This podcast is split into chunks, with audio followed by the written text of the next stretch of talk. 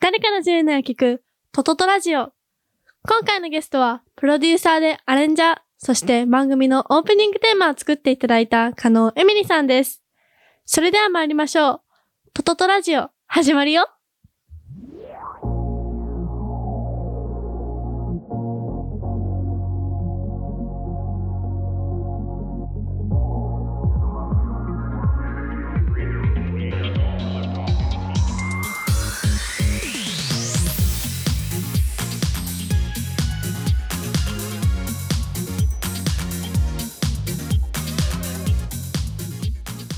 最近は何かこう、まあ、ワールドカップがはい、最大トピックそうですね。サッカーサッカー好きってそのいろいろあるじゃないですか戦術好きとか、えー選手のうん。プレーとか選手の顔が好き、うんエミリーさんはどれが好きだろうなサッカーなんにだろうな。やっぱ空気感とか。なんですかね。 そうスタジオ、あ、スタジアムのあ。でも行かれてますよねあ、あのー基本的に海外サッうカんーの人なんで。あそうのかまだ行ったことはなくて、あまあ海で外のも、まあ、J リーグでなんか好きなチーム、今すごい探してるんですけどやっぱりスタジアムのあの熱気サポーターの熱狂的な応援とか、うんやっぱりあのゴールした瞬間のあのボルテージのこうわーってなる感じとかが、ああそのな空ん気感かそう空気感も好きですしまあ戦術も好きですしでも全然詳しくないんですけど、うんもうサッカーがなんかいいなってなんかすごい惹かれるなって思ってでも最近なんですよねそうですねちゃんと見始めたのは結構最近ですこね。その学生時代とかは特にそういうスポーツには興味があ高校にの時に一回日本代表の親善試合があって、うんあの札幌ドームだったんですけど私札幌出身で、それはなんか見に行きましたね友達とあじゃあ割とそういうものには何かしら接点があったそうですねサッカーはなんかそういう大きなやつだけ見るみたいな感じで、うんでもそこから去年ぐらいからそうですねダゾーンに加入ダしてゾーンに加入して海外サッカもーう特にアーセナアルがはアーセナルにハマるんですね い熱狂的ファンにやっぱりアーセナルって多分他のところも熱狂的ですけど、またなんかこう違う結束力があるんですよね。グなーグーナーってそうですいようねアーセナルのファンの名称なんですうけど、ん なんかすごいんですよね。もう精神力が強 いというか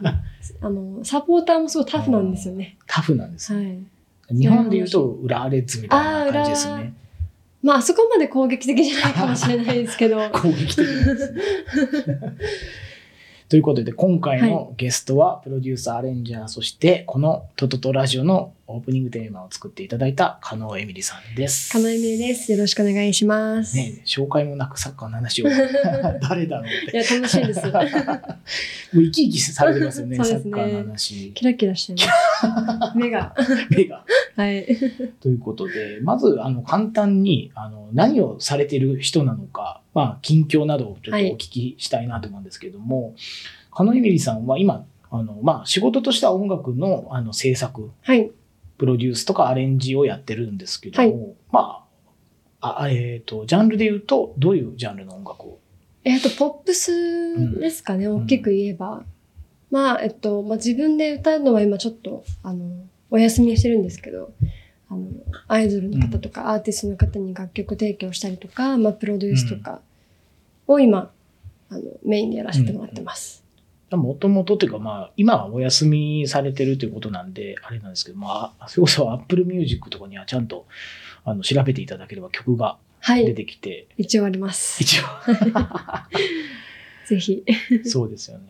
まあ、ちょっとあの本編のあの3つのこと、まあ、とうとうとうっていうのを聞きお聞きする前に、まあ、今回あの、トトトラジオのあのオープニングテーマを作っていただいたんですけど も、はい、ありがとうございます。あこちらこそはいまさか引き受けてくれいるやいとはとや思いいや、まもしちたろよ。んですよ。もちろんなんいや、ですすかごい、あの、初めてジングルをお仕事で作らせていただあいあ、そたんで。れは光栄ですよ。めちゃくちゃ勉強になりました し、すごい楽しかったです。いやもう何かもしね、ご著書とか何かインタビューに答えられることあったら、ぜひ、あの、初めてジングルを作った、あそうでの、すね番組として、ポッドキャストの。ジングルと普通の曲との違いって何か制作においてあるんですか、あ、全然違いますよね。やっぱり、あの、まあ、私ポップスを作ってるので、基本的にメロディー、うんうん、と、あの A, メ A メロ B メロサビみたいなのがあってそれが3分から、まあ、4分ぐらいうんうんの尺であるじゃないですか、楽曲って。でもあのジングルってほんと1分とか長くとも90秒ぐらいそうですね。のあの尺でうん、どれだけこう印象強い確か音をでそのまあコマーシャル的な要素がすごくに。高いじゃないですかうんう。んもうキャッチ、キャッチーな音だったりっていうのが結構かなり問われてくるので、うで、んメロディーもないので、やっ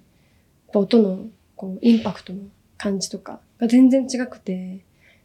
まあ最初はすごいいろいろ聞いて調べたりとかうんうんして、あ、こんな風に作っていくんだっていう勉強から入っあていったので、すごいめちゃくちゃ吸収ーあ、よにかなっりた。ましたね。じゃあこの このトトトラジのオープニングテーマを踏み台にもっと何か大きいそうで すね。踏み台にさせていただいいて、やーありがたい踏み 台進ませていただありいがたて。い。なんかそのジングルを作るときに参考じゃないですけど、まあ音のあの曲の作りがあの参考になった何かジングルとかってあったりしたんですか？それこそ、あの、田中さんに送っていただいた、アフターシックスジャンクションの、アフターシックスっていう楽曲、うんうんライムスターのはい、あの、ライムスターの。あれはでも普通に楽曲としてある。あ、そうですね、であすけれどもは、でもなんか、あれも結構、ジングル要素高い曲ですよね、うんうんもともと。もうイン、イントロの、うんあの、なんか、上がってく感じそとうか。ですよね。あれはまさにあのそのラジオのオープニングテーマというか、うんそれで作ろうとしてたおあまあ、オープニングの作り方な気がしますそうですよ。ね。本当にあんな感じで。まあ、あれはボーカルが一応掛け声として入ってるんですけど、今回のトトトラジオうのん、ジングルにないので、まあそこはまた少しなるほど。考えて作りましたね。なるほど。ここここが肝みたいなのってあったんですかこの結構あの展開もいくつか作られあててそうです。ね。そうやっぱりあのーなんだ最初の多分15秒ぐらい、うんこう、ちょっと静か、ちょっとこう、くぐもった、そうですなね。んかなんエかフェクトみたいな音にしてるんですけど、あの後にこう、バーンってこう、クリ音がクリアになるときって、やっぱりなんか、転換が変わったみたいな。まあ気分的には上がるって感じそうですよね。なんかそれはもうなんか、もうポップスにもあって、その、なんか理音楽理論論の一つというか、そういう、こう、何、助助走と実際の走りみたいなところ。ありますよね。はい。それは活かして、なるほどなるほど。はい、あの結構ポイントですかね。あれはだから一番キャッチーなところをまああのラジオの編集としてはあの冒頭13歳の女の声が入って、はい。女 の声。お女女13歳の女の子の声が入ってでその後ちょっと間があってその今おっしゃってるような感じで曲が始まっていって、パッと出る感じが、なんかこう期待感があるああ、嬉しいです。であるんですけどその後僕の声なのでちょっとね負けてまいすよやいやね。いや、そんなことないで すシよ。ョック受けてますからいやいやいや。いやいや、そうそんなことないですい。やいや、本当にありがとうございます。まあ、だからそういうね、ご自身のその活動の延長というか、あ新たな人、こう、音楽制作として今回ジングルを作っていただいて、まあ、いろいろこれから、あの、カノエミリさんの活動も広がっていくんじゃないかなと、頑張ります思うんですけど。 まあ、そのサッカーと競馬の路線、 競馬も好きで。はい。競馬も好きっていうのは、まあ、掘りがいがあるんですけど、そうですよね。あいのろいろ好きなものが多くて。多いんですよね、はい多趣味。 私の幸せなもので。ちなみに項目で言うと、好きなことってさ、まあ、音楽も、音楽はまあ、もろに仕事だまとあ思うんもでちすけど、ろん、はい。サッカー、競馬競馬以外にあったりする。以外あるかなあ、K-POP とかも結構好きで、実は。 K-POP 何聞かれてるんですかあのーちょっともしかしたらご存知ない方多いかもしれないんですけど、特に一番最近推してるのが NCT リチルっていう、わ、知らあない。の、知らないですうよね。ん今年、東京ドームでも、こすうごい。満員で埋めた、結構、じゃあもうみんなか知ってもますうね。韓国ではみんな知ってるぐらいのグループで、まあ日本ではまだそこまでそうなんですなね。んですけど、まあそのグループとかが好きだったり、まあライブも見たりとか、そういう推し活もやらせていただいて、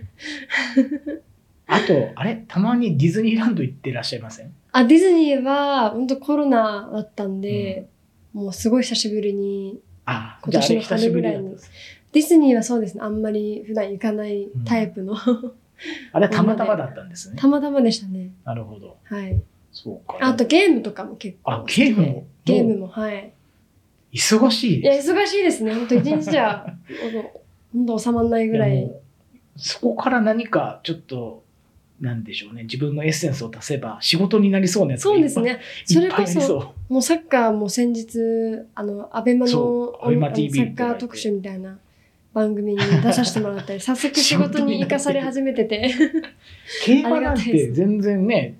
こう、ニッチとは言わないですけども、うんそこで語れる人とかも、 まあ、なかなかいらっしゃらないと思うんで。そすねいやもう競馬こそ、サッカーは本当に見始めたのが1年ぐらいなんで、まだ全然語れないんですけど、もう競馬はもう小学生、小長い1、2ぐらいからずっと好きなんで、あもう多分何でも喋れ る。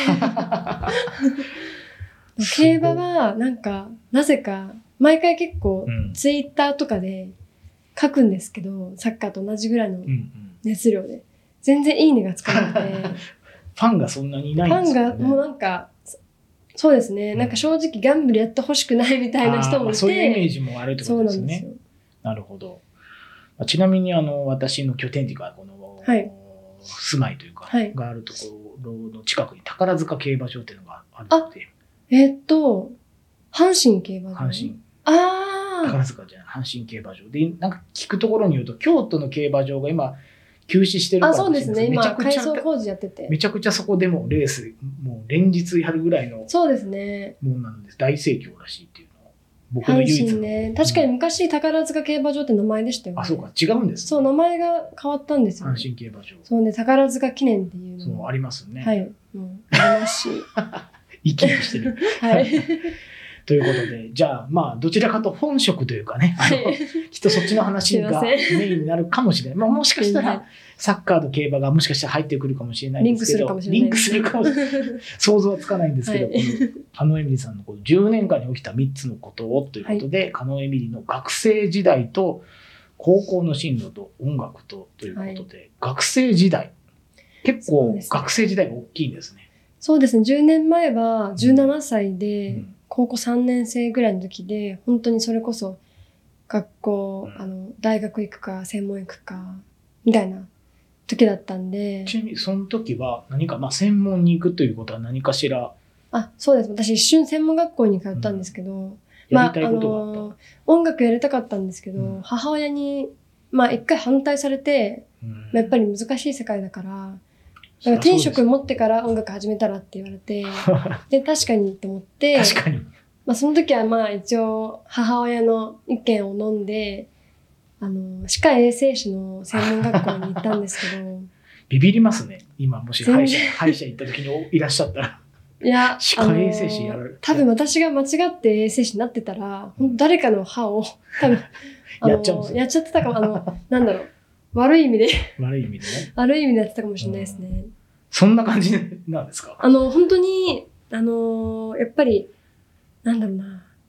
全然勉強のその話の内容とかも全く理解できなくて。ああ、そこの。そう。で、結構、あのー難しかったんですよね。それで毎日先生に怒られて て。はそんな学生時代。い。で、まああの、すぐに辞めちゃったんですけど。うんが学生時代を選ばれた理由、は3い。つの大きな出来事というところで、学生時代っていうのは何か大きな、今の自分を作ってそる上うでで。すね。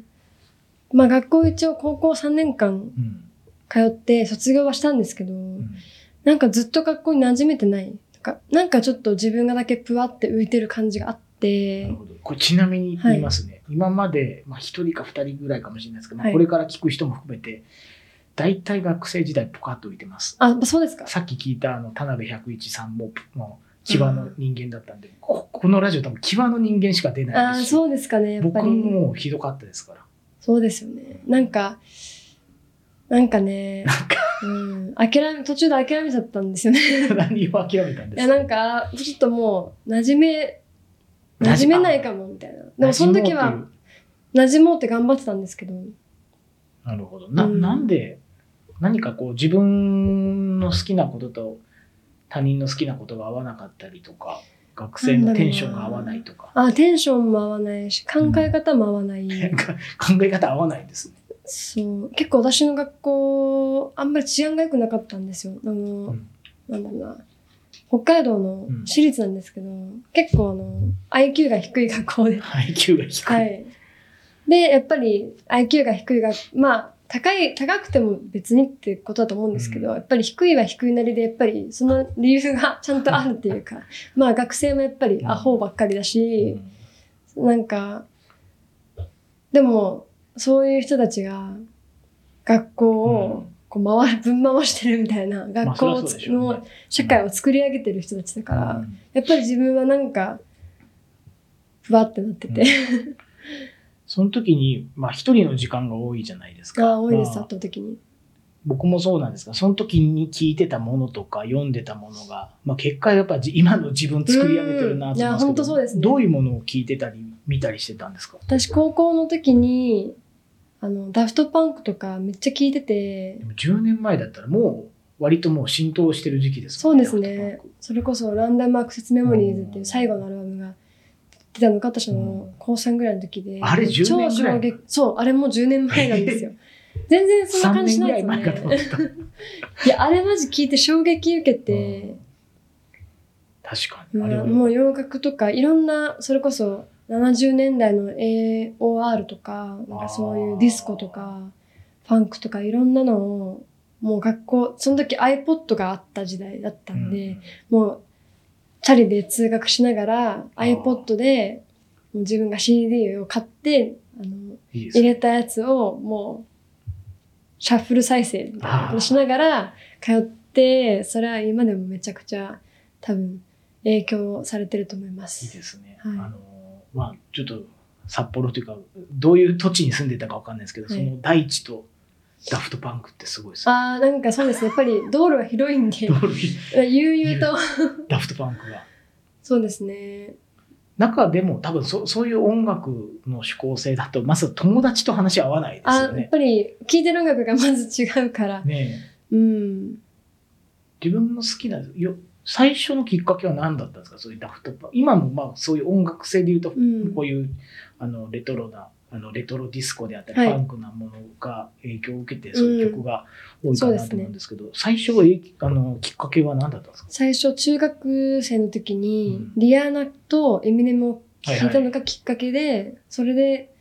海外の音楽ってすごいかっこいいみたいな思って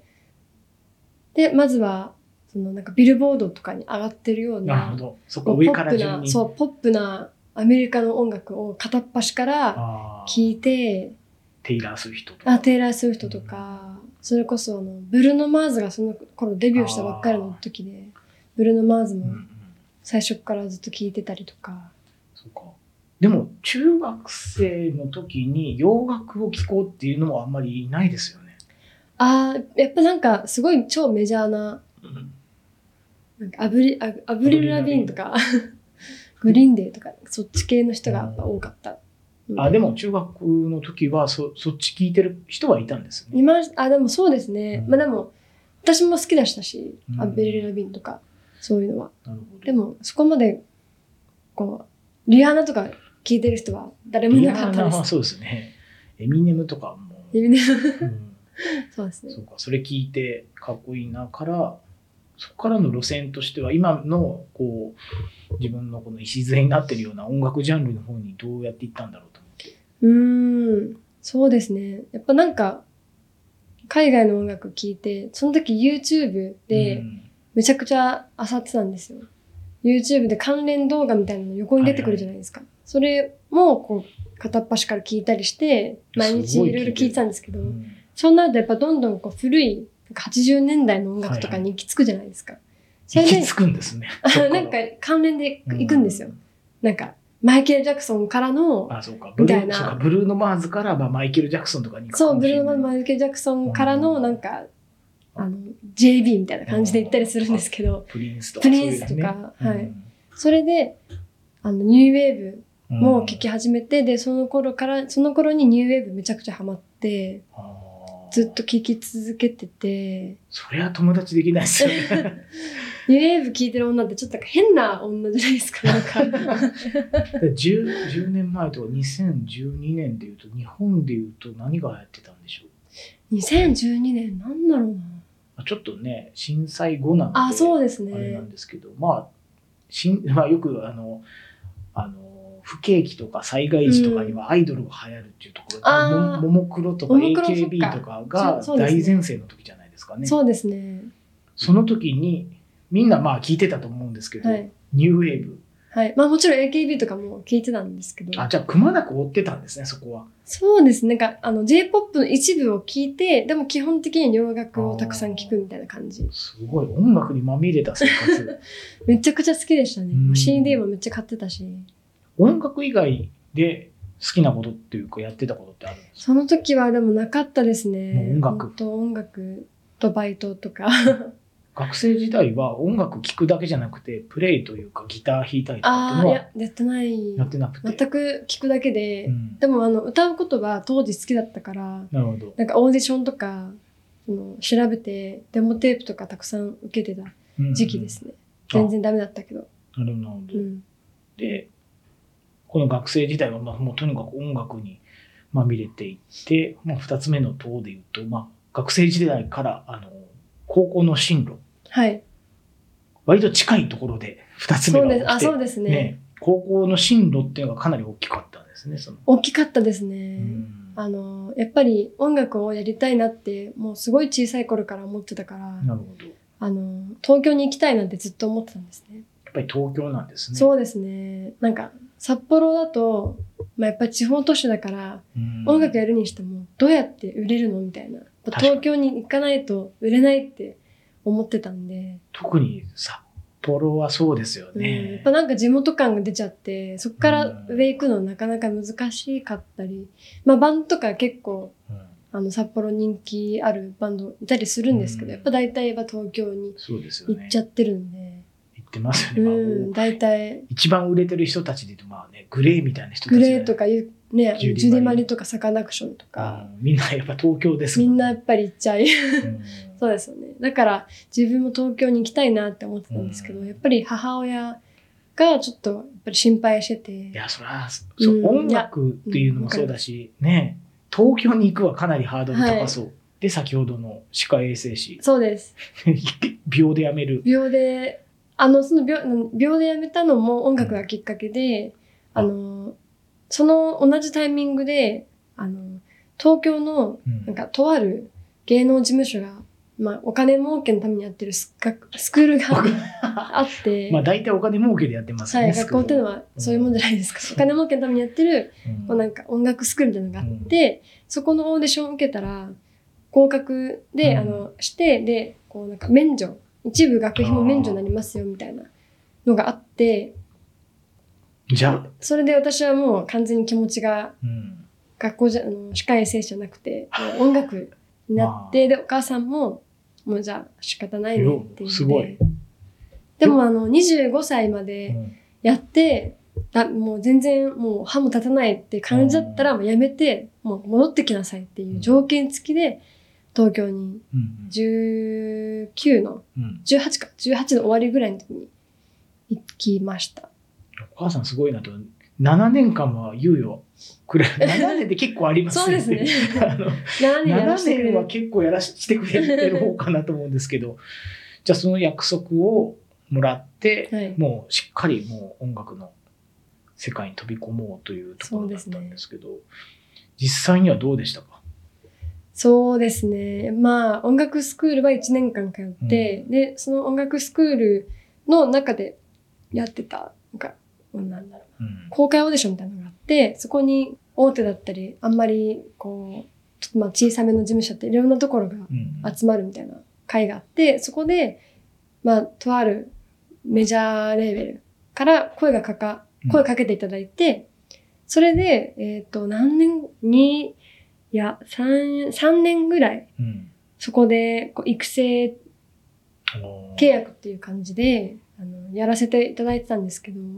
それが結局ダメだったんですうよんうね。んで育成契約ってどこまで保証されるんですかえーっと、でも、基本的に自由はない。ですよね、はい多分他の事務所その期間中は他の事務所とかとの契約ももちろんダメああ、ですダしメですね。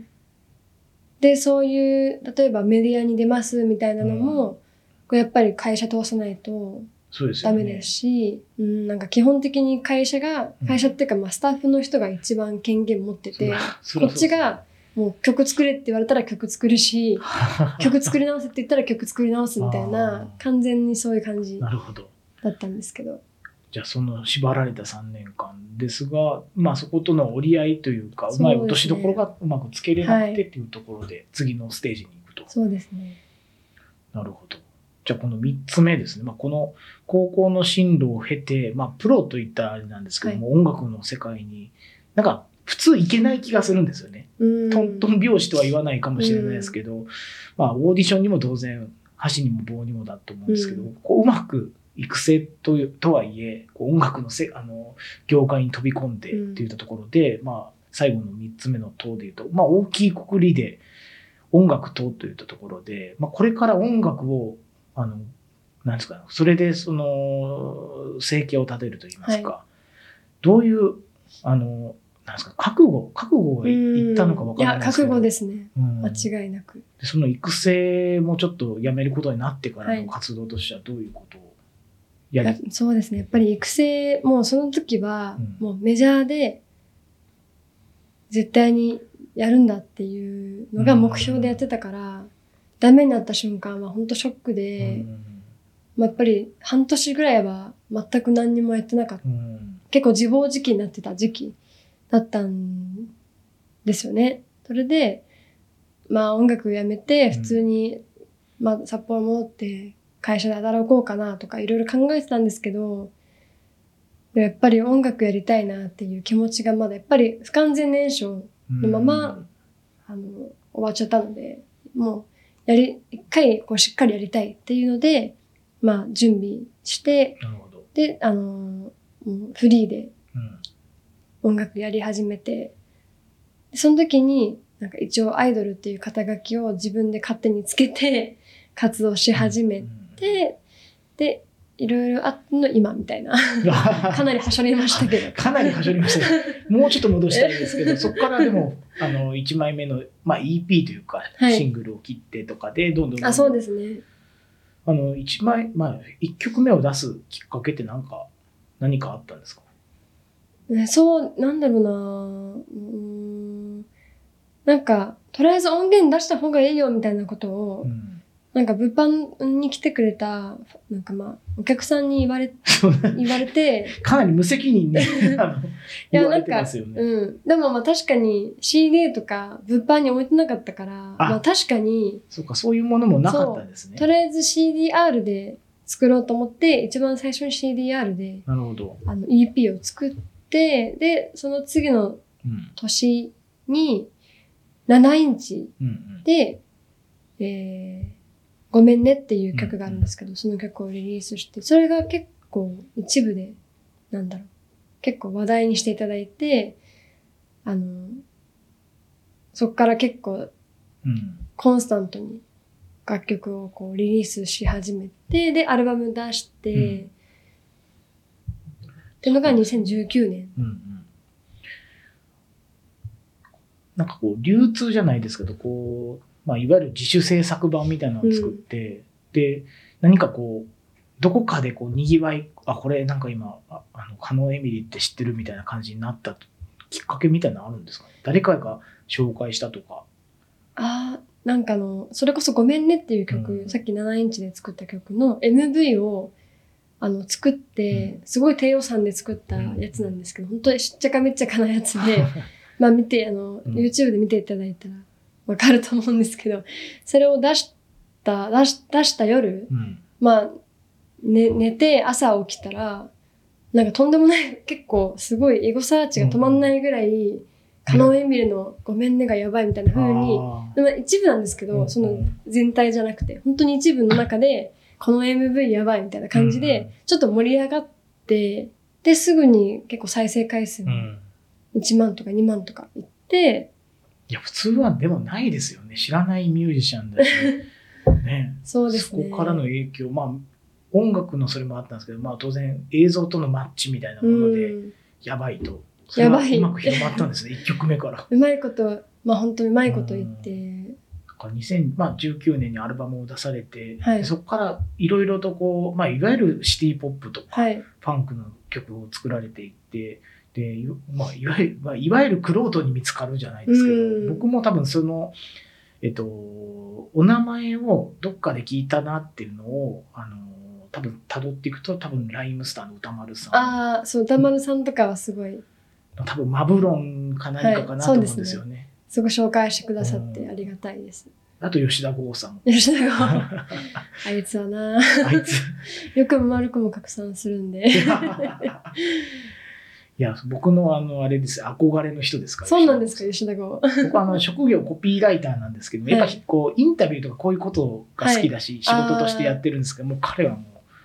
神っていう。まあ確かに、もうタレントって感じですよね、割となんか。タレントでもあり、ライターっていうのもありみたいな。結構、珍しいタイプのライターの方ですよね、めちゃくちゃあの聞インタビュくアー。聞く力じゃないですけど、うんまあものすご確かくにありますし、会話が面白いんですよね、うあんの人、やっぱり。話してると。そうですなよんね。か止まんないんですよ、たうんテンポが。 羨ましい。いやいや、今日も楽しいですよ、すごいな。るほど。本当に楽しいです。取ってつきたかのよういに。やいやいや、でもずっとこうなんか、沈黙なくこう、いいテンポ で、心地いいテンポでお話できてるのがすごよい。かった。よかったい。や、逆にすごいなと思って、田中さん。 聞くそうな力、のそれこそ聞き出すのがお上手だなって。いやいやいや。でもそういう音楽を作ってからリアクションが来るじゃないですか。するとまあもちろんその曲も売れるし、まああの、うちのとこのこういう今度デビューするような人もちょっと曲作ってくださいとかって、まあどんどんどんどん音楽が仕事になそうってでいすくと思うんでねすけど、。その実感ってどのタイミングであありました、あー実感としてうは、ん2000の、2020、うん2020年か2021年と結構最近で、なんかそれまでは本当にライブをうんうんやっててそのライブも結構一生懸命やってたので結構仕事っていうよりかは生き抜くみたいなあ、そういう感じだったん感でじすだね。ったんですけど、なんかこうライブからちょっと身を少し引いて、うんそれでもこうお仕事をいただいて、そのクライアントの方のご要望にお応えして、で、リアクションが良くてっていう、あー一定のそのレなんあのリリあうんうのんキャッチャーのリリースみたいなのをうん何回か続けていくうちに、あ、これはもう完全に自分が仕事確かプにロになってるんだっていう実感が湧いたのが結構かなり最近あ去年ぐらいだと思いますもしかしたらまあ僕らの商売で言うと納品っていうのをするのあで、そう納品してお金もらうっていうのが仕事ですから、やっぱりそれを実感されたっていう、そうですね 納品を実感したんですそね。うそれまでは自分の作った曲をなんか聴いてくれてる人が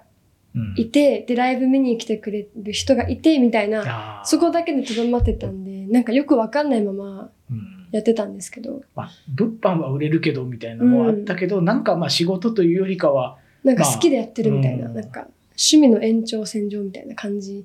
でなんかまだふわふわしてたんだなと思って。それがまあ納品が入ってそう、る納品、クライアント、 大人のね、そう大人と大人かまのあ仕事の流れそ上の。うですね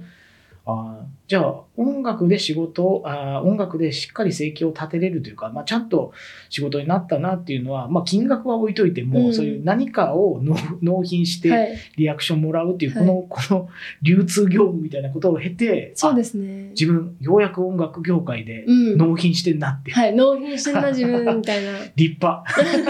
なかなか音楽業界でり納品できる人いないんえで。いないですよね。いないですよ、そやっぱれなんか、。それ。社会的にダメな人が多す ぎて。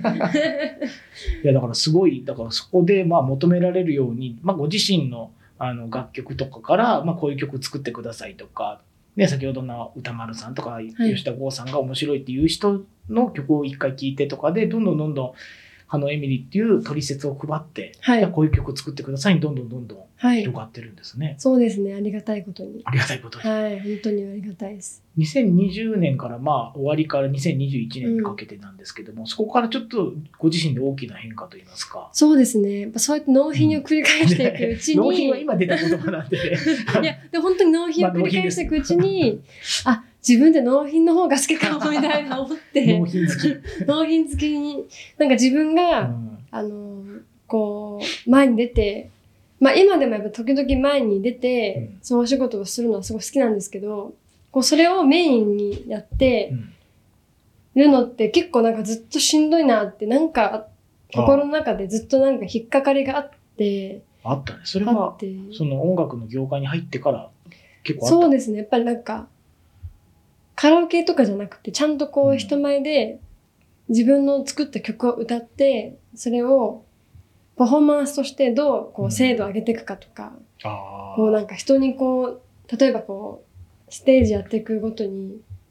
やっぱりライブがいい人はお客さんがついていくし、どんどんちょっとずつ口コミも広がって、なんだろう、少しずつこう階段上がっていくみたいな。なるほどそういうのも込みで考えないといけなかったから。で、そういうことをこう、いろいろこう、導いてくれる大人の人もいなかったんで、あ全部自分で自分のことを考えなきゃいけないっていう、客観目線もなくて、それがすごいしんどかったんそうかなるほど。ですよ。で、こう、そういうのをちょっとこう、セーブして、うん。まあ、納品の立場としてややっていくうちに、うんあこっちの方がなんか楽しいな好きだなってあーなんかこう100%楽しいっていう気持ちで純粋にできるなってないうるほのにど気づいたのが結構2021年ぐらいまあ、当然、時期的にはライブもできないっていう制限あもあかかそうっでてすたかね、ら。まあ、コロナうがん大きな一つの要因、まあ、要因というかポイントだったのかなとは思うんですけど、よりよりこう曲を作るしかないっていう状況なので、それがまあ誰かのための曲ではい、しっかりそれが、うんあの仕事のパッケージになってるとそれはやりがいは出まやすよりね。がいはありますね本当になるほどこの、まあ、じ自分が歌いたいからこの曲を作っていった時代から、はいまあ、誰かのために曲を作る時ってこう違いというか何かありますあかあそうです。ねなんかまあやっぱ自分の歌まあ自分はすごい歌がうまいタイプでもなかったし、うんまあそれが少しコンプレックスでもあってこうなんか常になんか歌いながら迷ってるみたいなこれが正解なのかなみたい作り方なうんなんかそれが結構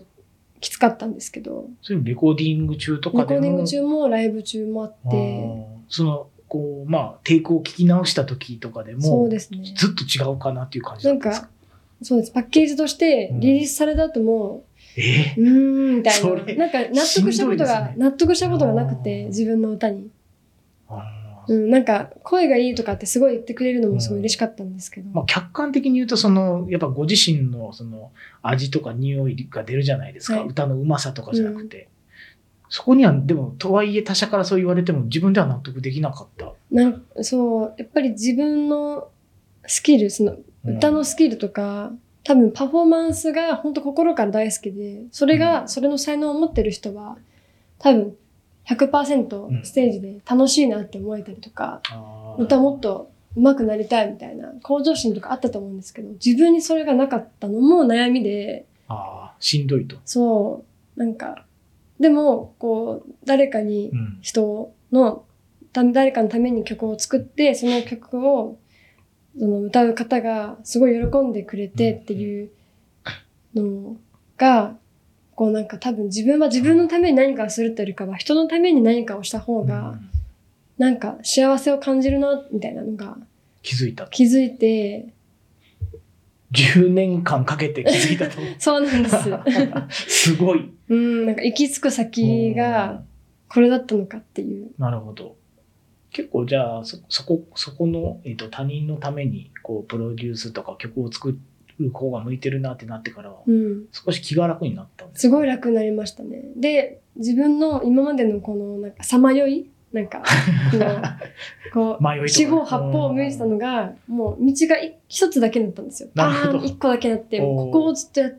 ここをずっと歩いていけば、なるほどもう自分の中の究極になれるみたいな。あじゃあもうそれぐらい開けたってことなんですそれぐいらい開けて、なるほど、まはい。あ今その手掛けられてるこの方々のその見極めじゃないですかどういうふうにしようとか曲をどういう曲を作ろうとかっていうポイントとかってあったありするんですかそうですね。やっぱりその、歌う子のうん声の、まあ、ピレンジというか音域うんうんがどれぐらいの音域だとこの子ははこの良さを発揮できるかなとか、そういうのを考えながらとかあとはやっぱりその子のぼなんか声の、うんなんだろうな、に合うサウンドっていうのうんが絶対にあるので、うんなんかそういうの考えたりとなるほどか、まあ、その子の良さをうんうん引き出して、なおかつ曲自体もいいみたいな。なるほど。で、そのトレンド感とか、こうただシティポップでお願いしますって言っても、そのただのシティポップじゃなくて、うんこう今っぽいうん令和版の何かトレンドを入れた、シティポップでお願いしますって言いたいいや、ないいんですけど、まだ。なんかでも、ないんです、ないんですけど、ね例えばの話ですけど。 まあまあびっくりした。そんなざっくりのオーダーなんだなと思って。いや、まあ、例えばの話なんですけうん例えばよかっど、たすいません。まあでもそういう、あのー歌う人たちの性格とか、はい。そういうものをこう見極めて作るんですけども、一個気になったことがあって、はい10年前何もできなかったじゃないですか。はいで、今お聞きすると、まあ当然今回のあのトトトラジオのオープニングテーマもご自身で作られるじゃないですか。はい当たり前なんですけどね。非常に、あとテクニカルというか、はいこうそのプロデュースの考え方もテクニカあルじゃないりでがすか。とうございます。この10年間の間で結構じゃあ楽器とかいろんな技術がついてるってことなそんうでですすよねね。。でも、あの、ギターとかピアノとかはまだ一切弾けなくて、もうパソコン1台しかあ、自分曲作れないのそうで、あれガレージバンドとかを使ってある、私はロジックをロジック。使って、あ、あ違のう。ガレージバンドのなんか新、なんかいろいろできるバージョンみたいなあーやつがあって、あれでギターのそのカッティング入れましょうかってうん話とかってい一旦あったじゃないですか、オープニングあで。ー、はいはい。あれは全部弾いてるんじゃなくて、あ、でも、あのー一応う、んなんかループ、なんだろうな。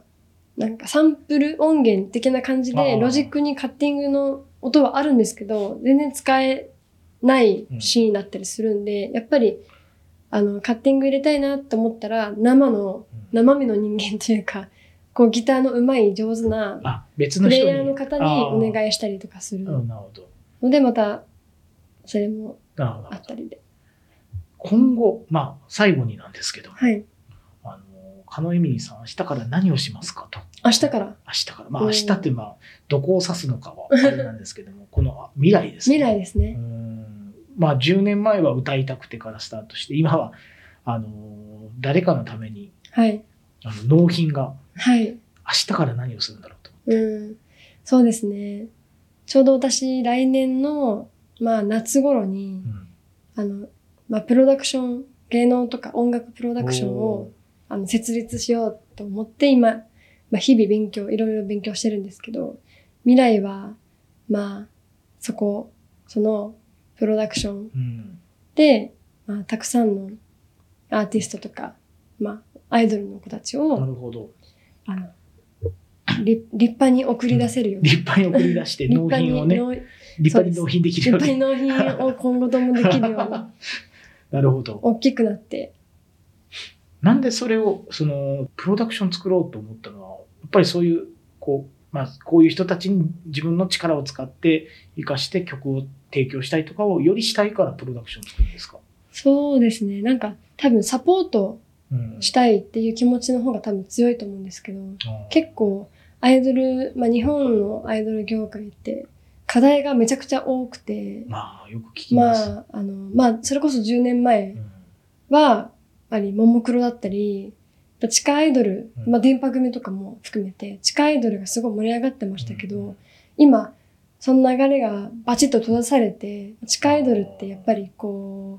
うむ村みたいな感じにああなってるんでなんすかね。いいなんか音楽日本の音楽業界だで見てもやっぱり村的な感じでこうかなりなんだろうなアングラになっちゃっててうんまあそこから時々上がっ、まあ、人気になうるんグループもいますけどやっぱりいろいろうんシステム的な問題があったりするなっていう課題点がたくさんあるなと思って、そうですよねなんかそういうのを自分もそうんの業界で働いてて、いろいろ気づいたので、なんかそういう気づいたところをこう会社にして、あの、活かして、で、女の子たちがもっとこう、大きい世界にうん羽ばたけるような、まあ、ちょっとでも業界にこう、風が、を吹かせられるような、あの、まあ、プロダクションにできたらいいなっていういいですとねころが。課題っていうのはね僕は全然そっちの業界の人間ではないのうでんよくねその給料問題とかあー人間関。そうですね係というかねその運営の方々の問題であったりとか、まあ、とは女性が多いんで、やっぱりそういうあの精神的な問題であったりとか、フィジカル的な問題っていうのが非常にあるな、みたいな。まあ、もっともっといろいろありま すよ。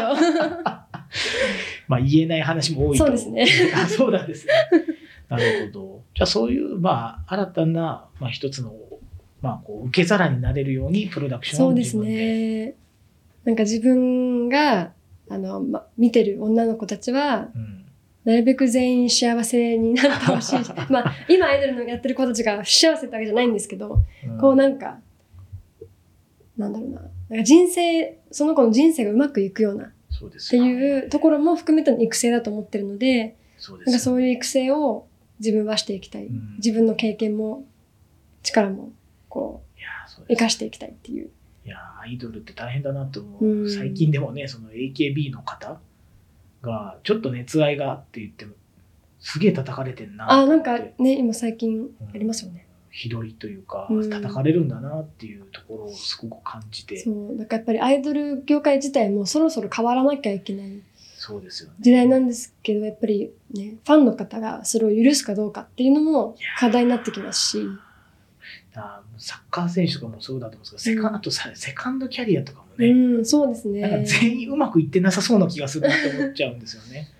そうですね私は結構セカンドキャリアこそ大事だなって思っててそっちの方が長いですもんね。長いですねアイドルの子ってやっぱり30まで、まあ、年齢かなり狭まっちゃってるんで、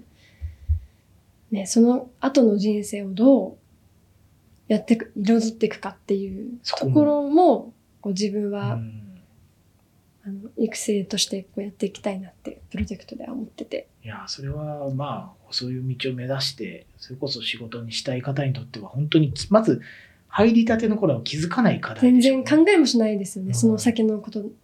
がでも考えとかないとまずいというかまずいですね、うん、そのしたたかさはもう大人というか守る側がちゃんと持ってないと絶対的にも、ね、セルフプロデュースできる人なんてそんないないですから、ね、ないですないですエミリーさんが異常だっていうか、いや いやなかなか普通にないですよ。いやいやでも、私も自分でやってて身に染みと思ったのが、うん、セルフプロデュースは無理っていう。ああ、だから、だから、ね、そうです。だから、やっぱり大人が、を、しっかりした大人がついでないと、あの、上にはいけないなっていうのが